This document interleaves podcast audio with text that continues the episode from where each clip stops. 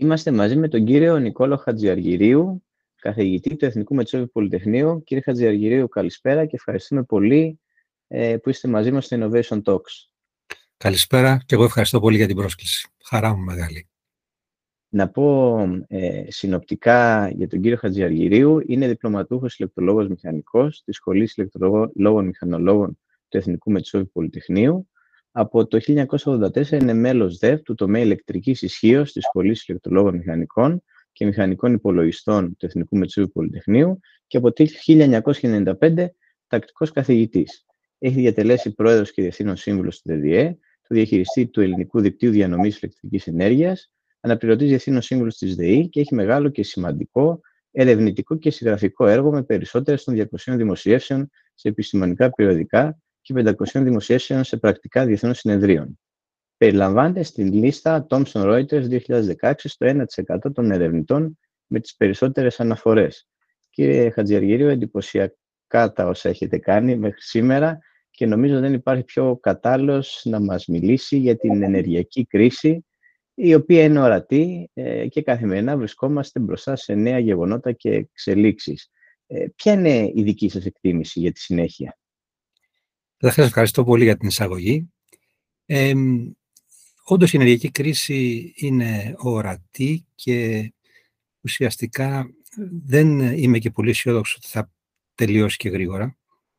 Ε, βασικά, οφείλεται στην υπερβολική εξάρτηση της χώρας μας σε εισαγόμενες πηγές όπως το φυσικό αέριο και γενικά, ξέρετε, η ενεργειακή πολιτική η οποία είναι ένα, μια μακροπρόθεσμη λειτουργία, ε, θα πρέπει να βασίζεται σε τρεις πυλώνες. Οι πυλώνες αυτές είναι η ενεργειακή ασφάλεια, η οικονομικότητα και η προστασία του περιβάλλοντος. Στην περίπτωσή μας φαίνεται, όχι μόνο στην περίπτωσή μας, στη χώρα μας, αλλά και πανευρωπαϊκά, ο παράγοντας της ενεργειακής ασφάλειας δεν προσέχθηκε αρκετά. Σαν αποτέλεσμα, ε, βρισκόμαστε σήμερα σε μια κατάσταση στην οποία ε, είμαστε απόλυτα σε πολύ μεγάλο βαθμό εξαρτημένοι από μια ενεργειακή πηγή, που μάλιστα εμπλέκεται με, οικονομο, ε, με ε, πολιτικο-κοινωνικές εντάσεις τώρα στην περιοχή και βασικά οδηγούν και σε αυτή την αύξηση των τιμών που βλέπουμε. Αυτό δεν είναι ο μόνο η αιτία αυτή. Υπάρχουν και άλλες αιτίες στον τρόπο με τον οποίο λειτουργεί η αγορά ενέργειας, η οποία δεν είναι προετοιμασμένη να λειτουργήσει με τέτοιες συνθήκες. Και Βρισκόμαστε λοιπόν σε μια κρίση η οποία προφανώς επηρεάζει όλη την οικονομική και κοινωνική ζωή της χώρας μας. Και η εξέλιξή της νομίζω ότι δεν θα είναι πολύ ομαλή, δηλαδή κάποια στιγμή φυσικά ήδη έχει ηρεμήσει αυτή η εξέλιξη των τιμών σε ψηλές τιμές. Νομίζω ότι αυτές οι τιμές θα παραμείνουν ψηλές και θα επηρεάζουν και πάλι την ε, οικονομική και κοινωνική ζωή της χώρας μας. Ε, μιλήσατε για εξάρτηση της χώρας μας ε, από μία πηγή ε, που είναι σε μεγάλο ποσοστό και σίγουρα από εισαγόμενες πηγές ενέργειας. Πόσο υψηλή αυτή είναι η εξάρτηση και πώς πιστεύετε ότι μπορούμε να το αντιμετωπίσουμε εδώ που βρισκόμαστε σήμερα; Η εξάρτηση της χώρας μας, η συμμετοχή του φυσικού αερίου στην Ελλάδα είναι υψηλότερη από, πολλές, από όλες τις χώρες της Ευρώπης. Ε, είναι σταθερά πάνω από 30% τον τελευταίο χρόνο, ενώ σε κάποιους φθινοπορεινούς μήνες είχε ξεπεράσει το 50%. Ε, δεύτερη με επίσης ψηλά ποσοστά ήταν η Ιταλία και ακολουθούν χαμηλότερα Ουγγαρία και αρκετά χαμηλότερα Γερμανία και Βουλγαρία. Ξέρετε, η Γερμανία, η οποία θεωρείται ότι έχει ψηλή εξάρτηση από φυσικό αέριο, έχει ψηλή εξάρτηση γενικά και για τη βιομηχανία της. Ενώ στην Ελλάδα η ηλεκτροπαραγωγή είναι κυρίως αυτή που εξαρτάται από φυσικό αέριο. Ε, άρα λοιπόν, ε, το να μπορέσουμε να αντιμετωπίσουμε αυτή την εξάρτηση, η λύση μακροπρόθεσμα είναι οι ανενώσιμες πηγές ενέργειας. Είναι πηγές οι οποίες, όπως είπα και στην αρχή, μπορούν να ικανοποιήσουν ισόρροπα όλες τις απαιτήσεις, δηλαδή είναι σήμερα η πιο περιβαλλοντικά φιλική μορφή ενέργειας, είναι διαθέσιμη ευρέως και είναι ανεξάντλητη, άρα ε, άρα έχουμε θέμα ενεργειακής ασφάλειας και τέλος είναι η πιο οικονομική μορφή παραγωγής ενέργειας σήμερα. Και να σας πω ότι τα φωτοβολταϊκά παραδείγματος χάρη τα τελευταία 10 χρόνια έχουν πέσει στο 1 πέμπτο της τιμής τους διεθνώς. Άρα ε, η λύση για την αντιμετώπιση της ενεργειακής ασφάλειας είναι ενώσιμες πηγές ενέργειας, αλλά αυτό είναι κάτι το οποίο δεν μπορεί να γίνει βραχυπρόθεσμα. Εδώ λοιπόν βρισκόμαστε σήμερα σε μια δύσκολη κατάσταση. Όπως έχετε ακούσει, όχι μόνο σαν αναμένεται να είναι αρκετά δύσκολος και θα πρέπει, γι' αυτό άλλωστε και έχουν επαναλειτουργήσει οι λιγνητικές μονάδες οι οποίες ήταν προγραμματισμένες να αποσυρθούν και έχουν ληφθεί και διάφορα άλλα μέτρα για την αντικατάσταση του φυσικού αερίου από άλλες μορφές όπως από δίζελ και επίσης ε, έχουν ληφθεί κάποια μέτρα για, την, για έβρεση εναλλακτικών πηγών φυσικού αερίου όπως το LNG αλλά όλες αυτές και βέβαια η εξοικονόμηση ενέργειας. Όλες αυτές οι λύσεις κατά την άποψή μου δεν εγγυώνται την ασφάλεια του συστήματός μας. Ε, η λύση είναι ανανεώσιμες πηγές ενέργειας. Και βέβαια, όπως θα ακούσατε το τελευταίο διάστημα, είχαμε πρόσφατα ένα έτσι πολύ αισιόδοξο νέο.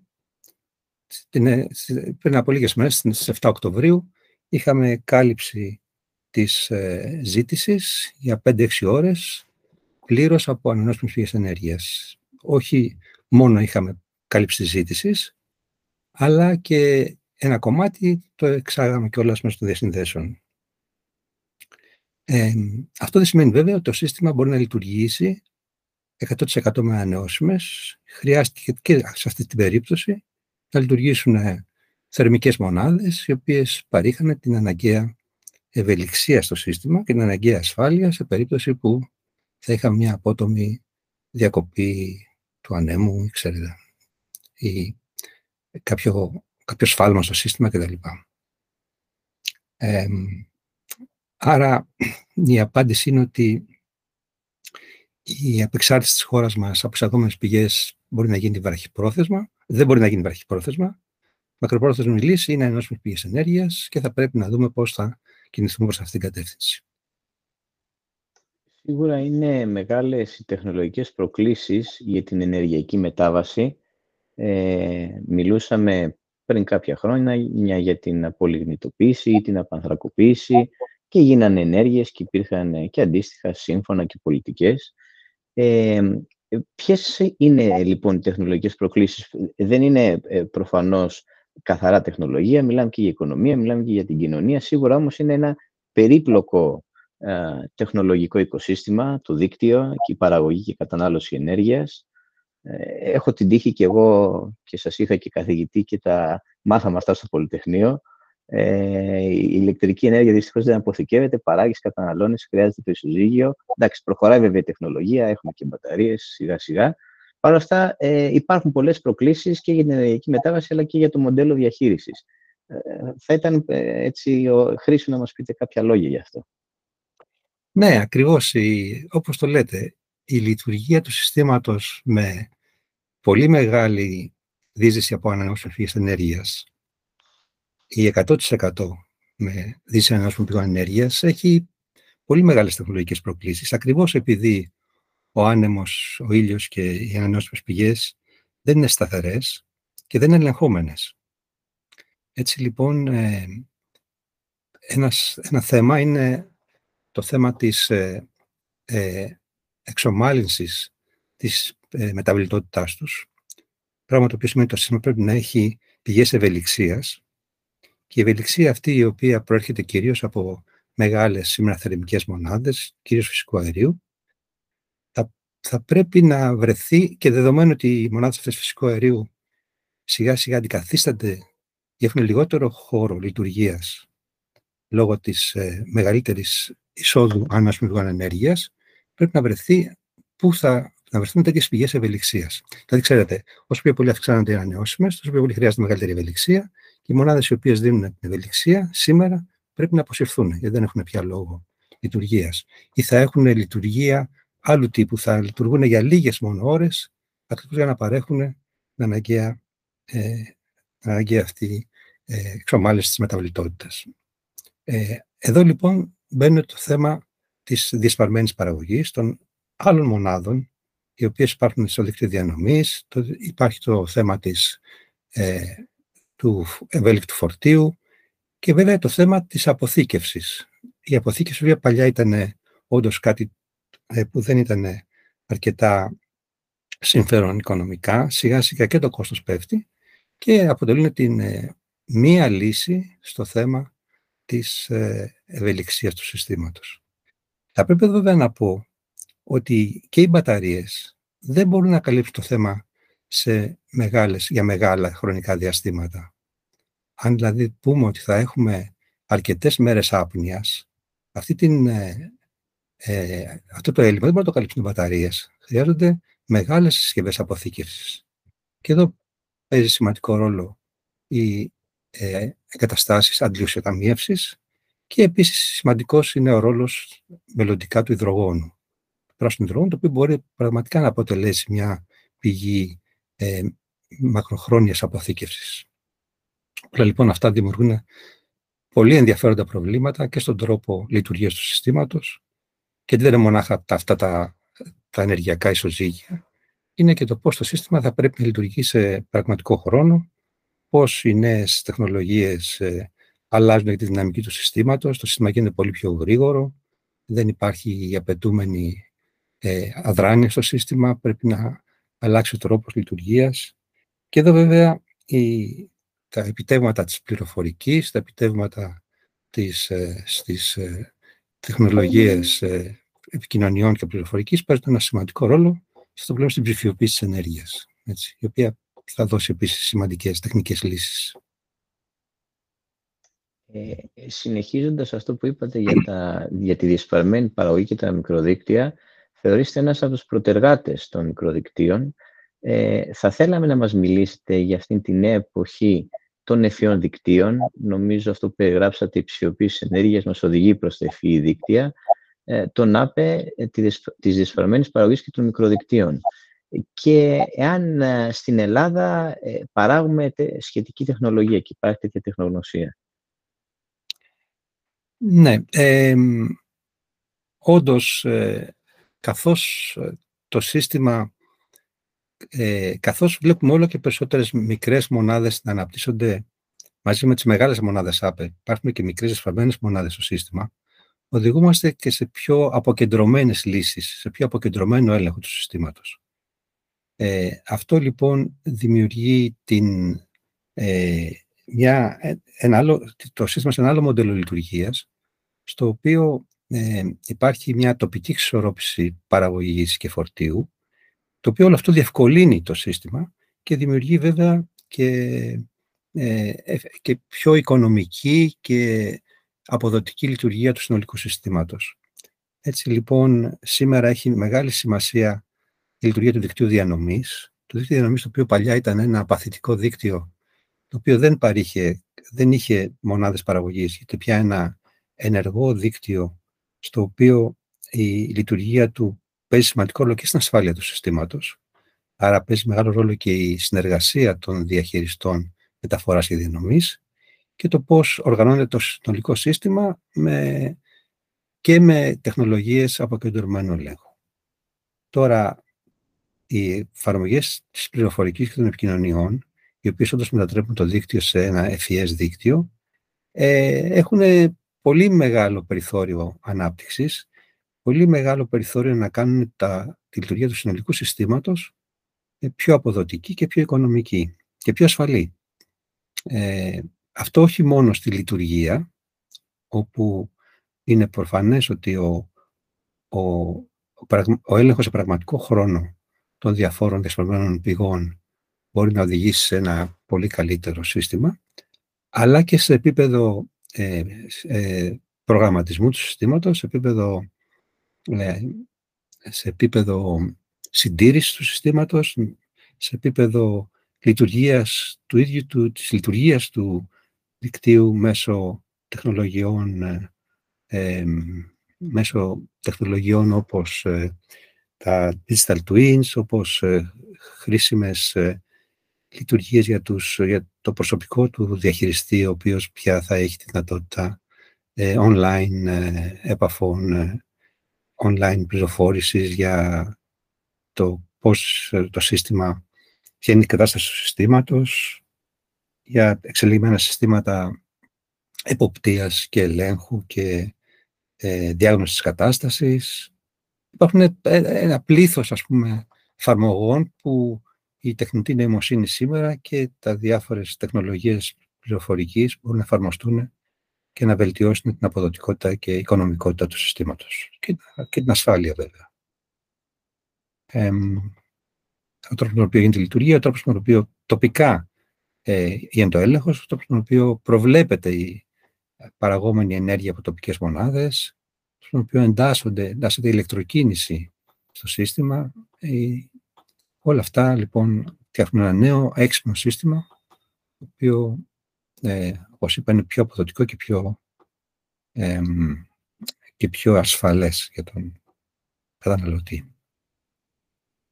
Και, και αρχίζει και εισάγεται και ο όρος του prosumer, δηλαδή κάποιος πλέον δεν είναι μόνο consumer ηλεκτρικής ενέργειας, αλλά μπορεί να είναι και παραγωγός ταυτόχρονα, οπότε άλλες φορές να δίνει ενέργεια, άλλες φορές να παίρνει ενέργεια, ανάλογα τι χρειάζεται και το τι χρειάζεται το υπόλοιπο δίκτυο.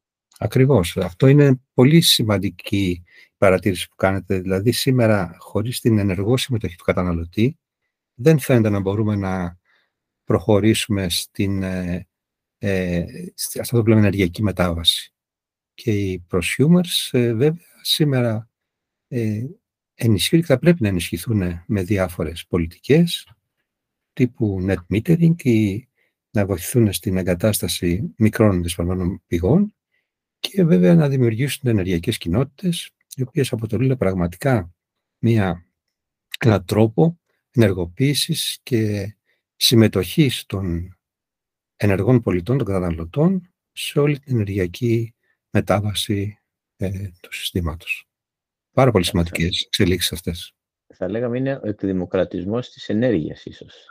Δημοκρατισμός ενέργειας, ακριβώς. Ναι. Δηλαδή, ακριβώς χάρη στις ανανεώσιμες και σήμερα στην ευρεία, ε, ε, στην ευρεία ε, δυνατότητα που έχουν οι άνθρωποι να έρθουν σε επαφή και με τεχνολογίες, μπορούν πραγματικά να αναπτύξουν ε, ενεργειακές κοινότητες με τις οποίες να παίξουν σημαντικό ρόλο στην ε, ενεργειακή, σε, να μπορούν να δημιουργήσουν τοπικές αγορές, μπορούν να συμμετέχουν στην κεντρική αγορά μέσω ε, των ε, ε φορέων συσσωρευτικής εκπροσώπησης.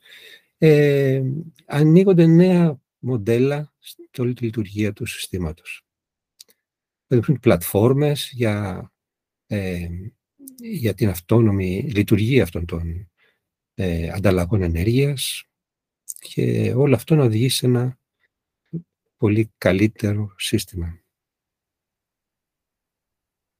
Ε, και καθηγητά, στην Ελλάδα παράγουμε τέτοια τεχνολογία. Υπάρχουν δηλαδή οι ερευνητικές μονάδες, θα περάσουμε και στο εργαστήριό σας μετά, ή εταιρείες μικρές ή μεγάλες που να ε, σχεδιάζουν και να υλοποιούν τέτοιες τεχνολογίες. Σίγουρα υπάρχει μεγάλη δραστηριότητα σε ερευνητικό επίπεδο και σε επίπεδο πιλωτικών εγκαταστάσεων ε, και σε, στον ακαδημαϊκό χώρο, σε ερευνητικά κέντρα και σε κάποιες εταιρείες έχουν αρχίσει να αναπτύσσονται. Ε, πιστεύω ότι η Ελλάδα έχει πολλές δυνατότητες να αναπτύξει αυτή τη τεχνολογία και πιστεύω επίσης ότι τουλάχιστον στα πανεπιστήμια παράγεται έρευνα η οποία εάν ε, βοηθηθεί κατάλληλα και αν βρει το, την κατάλληλη οργανωτική δομή, θα μπορέσει πραγματικά να βοηθήσει και την, ε, γενικά την ελληνική τεχνολογία να ε, αναπτυχθεί και να ε, προχωρήσει και σε άλλες χώρες. Νομίζω ότι υπάρχει πολύ μεγάλο δυναμικό. Και, και για να περάσουμε στην δικιά σας ομάδα, την Smart True, δεν ξέρω αν το προφέρω του, του Εργαστηρίου Συστημάτων Ηλεκτρικής Ενέργειας στη Σχολή Τεχνολόγων ε, και Μηχανικών ΙΤΑ του Εθνικού Μετσούβου Πολυτεχνείου. Ε, θα θέλαμε να μας πείτε λίγα πράγματα για τις δραστηριότητε σας, τι κάνετε εκεί και με τι αντικείμενα ασχολείστε και το τι ενδιαφέρον βρίσκει κάποιος φοιτητής ή μεταψυχιακός ή, ή ερευνητής ε, κοντά σας. Ναι, η Smart RU θυμίζει λίγο γαλλικό όρο, αλλά είναι Smart Research Units for Electricity. Είναι ένα κομμάτι του Εργαστηρίου Συστημάτων Ηλεκτρικής Ενέργειας ε, του, της Σχολής Ηλεκτρολόγων του Εθνικού Μετσόβιου Πολυτεχνείου. Δημιουργήθηκε το 1996 και ουσιαστικά ασχολείται με την ε, ανάπτυξη των τεχνολογιών έξυπνων δικτύων ε, μέσω της εμπλοκής της σε πολλά ερευνητικά προγράμματα, κυρίως ευρωπαϊκά, ε, αλλά υπάρχει και σημαντική συνεργασία με τους ε, διαχειριστές στην Ελλάδα και με άλλες ε, ε εταιρείες του χώρου. έχουμε αναπτύξει αρκετά πράγματα, κυρίως όσον αφορά τα μικροδίκτυα.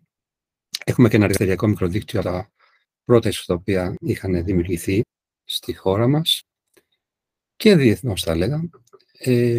έχουμε και πραγματικές εγκαταστάσεις και εφαρμογές, όπως το μικροδίκτυο της Αϊδρόμαντρας. Αυτή την περίοδο έχουμε μια πολύ ενδιαφέρουσα εμπλοκή με, σε ένα ενδοευρωπαϊκό πρόγραμμα, όπου κοιτάζουμε την ε, δημιουργία μικροδικτύων στην Ινδία, σε απομονωμένες περιοχές, μάλιστα σε πολύ φτωχές συνθήκες που πλήττονται από μουσώνες και θέλει και ειδικές κατασκευές. Ε, και πέρα από αυτά, βέβαια, έχουμε ασχοληθεί και με, κυρίως στο επίπεδο της, του δικτύου διανομής, με διάφορες τεχνολογίες ε, ε, και με διάφορες τεχνολογίες ε, είτε ηλεκτρονικών μετρητών, είτε τη χρήση δεδομένων, ανάπτυξη αλγορίθμων, έξυπνων αλγορίθμων για έλεγχο, αποκεντρωμένο έλεγχο κτλ. Ε, τώρα η ομάδα αυτή, αυτή τη αποτελείται από περίπου 40 ε, άτομα, 40 ερευνητές, αρκετοί έχουν ολοκληρώσει το διδακτορικό τους, άλλοι κάνουν διδακτορικό και εμπλουτίζεται με νέα παιδιά που τελειώνουν και γενικά ε, έχει αποκτήσει μια πολύ, νομίζω μια αρκετά σημαντική ε, φήμη και στην Ευρώπη, όπου ξεκολουθούμε να συμμετέχουμε σε διάφορες ερευνητικές δραστηριότητες και σε διάφορα πιλωτικά έργα. Είναι γενικά νομίζω από τα καλύτερα πράγματα που έχω κάνει στη ζωή μου και είμαι πολύ περήφανος για αυτήν την ομάδα. Πολύ σημαντικό και συγχαρητήρια να υπάρχουν έτσι ομάδες που, που διακρίνονται και διαπρέπουν και στην Ελλάδα και στο εξωτερικό και παράγουν τεχνολογία, τεχνογνωσία και εξωστρέφεια. Ναι, το θεωρώ ιδιαίτερα σημαντικό το ότι ε, μια σειρά από πολύ έξυπνα παιδιά έχουν μείνει στη χώρα μας, ενώ είναι περιζήτα στο εξωτερικό και μάλιστα έχουν αναπτύξει τεχνικές και τεχνολογίες οι οποίες ε, θεωρούνται πρωτοπόρες και στο εξωτερικό. Οπότε νομίζω ότι είναι μια πολύ σημαντική δραστηριότητα. Και, για να περάσουμε στο ελληνικό οικοσύστημα καινοτομίας, έτσι όπως το περιγράψατε, γιατί και το οικοσύστημα από, από παιδιά, από στελέχη έτσι αποτελείται, όπως και όλοι οι οργανισμοί. Ε, στη διάρκεια της θητείας σας ως πρόεδρος και διευθύνων σύμβουλος του ΔΔΕ, οργανώσαμε μαζί το Μαραθώνιο και το Εργαστήριο Καινοτομίας για την Ενέργεια και τα Δίκτυα, το Switch On, όπως το είχαμε πει, και εκεί καλέσαμε το ελληνικό οικοσύστημα καινοτομίας να παρουσιάσει τις προτάσεις του και με τη βοήθεια του ΔΔΕ να τις εξελίξει. Ε, θα θέλαμε να μας πείτε την εμπειρία σας από αυτή την προσπάθεια και αν ε, έτσι οργανισμοί όπως το ΔΔΕ, μεγάλοι οργανισμοί δηλαδή, ε, ωφελούνται από τέτοιες ε, ενέσεις καινοτομίες μέσω αντίστοιχων πρωτοβουλειών. Ναι, η εμπειρία μου, ε, όσο, την, όσο το παρακολούθησα, γιατί ήταν στο τέλος της θητείας μου, ήταν εξαιρετικά θετική. Αυτό το αυτή η προσπάθεια που έγινε με τη δικιά σας βοήθεια ήταν το πρώτο εργαστήριο καινοτομίας για την ενέργεια και τα έξυπνα δίκτυα στην Ελλάδα και στην Ευρώπη, θα λέγαμε, από τα πρώτα και στην Ευρώπη. Και ο στόχος του ήταν ε, η δημιουργία έτσι, μιας δομής καινοτομίας που θα βοηθούσε τον ψηφιακό μετασχηματισμό του δικτύου διανομής μέσα από έξυπνες ιδέες, από φρέσκες ιδέες που θα προερχόντουσαν κυρίως από ομάδες νέων ανθρώπων από startups και startups οι οποίες αποτελούνται, ξέρετε, από, και από παιδιά που ήταν πολύ καλή γνώση της πληροφορικής και επίσης ε, φυσικά και παιδιά τα οποία ήταν γνώστες της ε, ενέργειας, των τεχνικών θέματων της ενέργειας. Ε, το θέμα ήταν να δημιουργηθούν ε, ε τέτοιες ε, ε, ομάδες οι οποίες θα αναπτύσσαν τεχνολογία με τη βοήθεια του ΔΔΕ και η τεχνολογία θα... Οι ομάδες αυτές θα είχαν πρόσβαση στα δεδομένα του ΔΔΕ και σε μια οικονομική στήριξη του ΔΔΕ και τα προϊόντα τα οποία θα δημιουργούσαν θα φυσικά θα τα χρησιμοποιήσουν το ΔΔΕ, αλλά θα ήταν και ελεύθεροι να τα χρησιμοποιήσουν οπουδήποτε θέλανε για να εξάγουν την τεχνογνωσία τους και σε, άλλες, σε άλλα συστήματα. Ε, είχαμε διάφορες ε, ιδέες ε, προκηρύξει. Θέλαμε εφαρμογές τύπου ε, Big Data και Analytics, εφαρμογές τεχνητής νοημοσύνης, εφαρμογές ε, Image Processing και ε, για Pattern Recognition, θέλαμε εφαρμογές ε, για Augmented και Virtual Reality, θέλαμε εφαρμογές Internet of Things και εφαρμογές ε, ανάπτυξη πλατφορμών για συναλλαγές peer-to-peer και όλες αυτές οι τεχνολογίες που ακούμε να εξελίσσονται και που ε, τα νέα παιδιά πραγματικά είναι εξοικειωμένα και θα δίνουν μια ένεση στο ΔΔΕ με όλες αυτές τις φρέσκες ιδέες που είχαν. Η... Έτσι λοιπόν κάναμε μια προκήρυξη για εκδήλωση ενδιαφέροντος. Είχαμε μια εκπληκτική ανταπόκριση 57 προτάσεων, οι οποίες αξιολογήθηκαν από τις ε, ομάδες του ΔΔΕ, νομίζω από κοινού και με, και με εσάς. Τελικά επιλέχθηκαν 15 ομάδες, οι οποίες προσκλήθηκαν. Τις ε, παρακολουθήσαμε τις 15 αυτές καλύτερες ομάδες και πραγματικά είχαν εξαιρετικές ιδέες που θα βοηθούσαν και τη λειτουργία του ΔΔΕ και την συντήρηση και παρουσιάστηκαν πολλές ιδέες και για πλατφόρμες και για προγράμματα βελτιστοποίησης και για drones και για διάφορες ε, εξαιρετικές εφαρμογές και ξέρω ότι έγινε η πρώτη προσπάθεια ε, ε, περαιτέρω καλλιέργειας αυτών των ιδεών με τη βοήθεια τη δικιά σας, με σκοπό τελικά να καταλήξουμε σε πέντε κρατώσεις προτάσεις, οι οποίες ε, θα δημιουργούσαν αυτά τα καινοτόμα προϊόντα και προς χρήση του ΔΔΕ και προς ε, εμπορική εκμετάλλευση από τις ομάδες αυτές, οι οποίες θα είχαν πάρει βέβαια από εσάς το training και από εμάς τα δεδομένα και την τεχνική βοήθεια να αναπτύξουν αυτά τα, αυτά τα εργαλεία. Ε, να σου πω την αλήθεια, δεν ξέρω αν προχώρησε αυτό το έργο τελικά, αλλά τα πρώτα βήματα στο ήταν εξαιρετικά και ο ενθουσιασμός των παιδιών και η ανταπόκριση που είχε αυτή η πρόσκληση ήταν συγκινητικές και εμένα τουλάχιστον μου είχε αφήσει εξαιρετικές εντυπώσεις. Νομίζω ότι αξίζει τον κόπο να επαναληφθούν τέτοιες προσπάθειες και να υλοποιηθούν τελικά. Ε, και πραγματικά ήταν πολύ ωραίο το όραμά σας. Να πούμε ότι ήταν μια δικιά σας ιδέα και σύλληψη που συζητήσαμε τότε και νομίζω ότι είναι ο ορισμός για το πώς ένας μεγάλος οργανισμός που έχει τα μέσα, τα δεδομένα, τα χρήματα, τα έμπειρα στελέχη ε, μπορεί να, να βοηθήσει νέα παιδιά, νέες ομάδες ε, να παράξουν καινοτόμα προϊόντα, να ασχοληθούν, να μείνουν στον τόπο τους, να επιχειρήσουν και να φτιάξουν νέες μικρές καινοτόμες και εξωστρεφείς επιχειρήσεις. Ε, ε και παραθέσατε, ξέρετε, είναι αξιοσημείωτο, παραθέσατε έτσι στις ιδέες που μας ήρθανε όλες τις αναδυόμενες τεχνολογίες. Δηλαδή όλα αυτά που είπατε είναι αυτό που λέμε emerging technology σήμερα ε, και πραγματικά είναι εντυπωσιακό να σκεφτεί κανείς ότι τα δίκτυα είναι μια τεχνολογία που είναι ίδια ίσως τα τελευταία 50 χρόνια, ίσως και παραπάνω. Ε, και, και πώς ε, ξέρετε, είναι μια αντίθεση εδώ. Δηλαδή και πώς ε, όλες οι νέες αυτές οι αναδυόμενες τεχνολογίες σήμερα βρίσκουν εφαρμογή. Μα ακριβώς και είναι αυτές οι τεχνογνωσίες οι οποίες λείπανε ή λείπουν στο ΔΔΕ. Γιατί και λόγω το, τότε υπήρχε μεγάλο πρόβλημα προσλήψεων νέων ανθρώπων. Ε, υπάρχουν βέβαια εξαιρετικοί μηχανικοί στο ΔΔΕ, δεν, δεν, δεν το συζητάμε, είναι από τους καλύτερους που υπάρχουν στην Ελλάδα, αλλά τους λείπουν οι νέες ιδέες και οι νέες τεχνολογίες.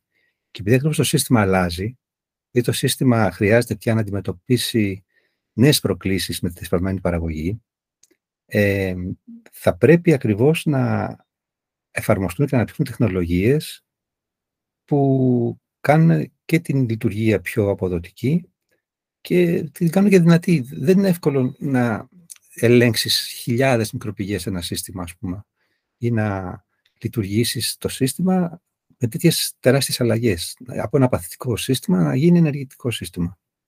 Είναι ένα ενεργό σύστημα. Είναι τεράστια πρόκληση και τεράστια η συμβολή που θα μπορούσαν να έχουν τέτοιες καινοτόμες τεχνολογίες, πόσο μάλλον να αναπτυχθούν από νέα μυαλά, από νέους ανθρώπους.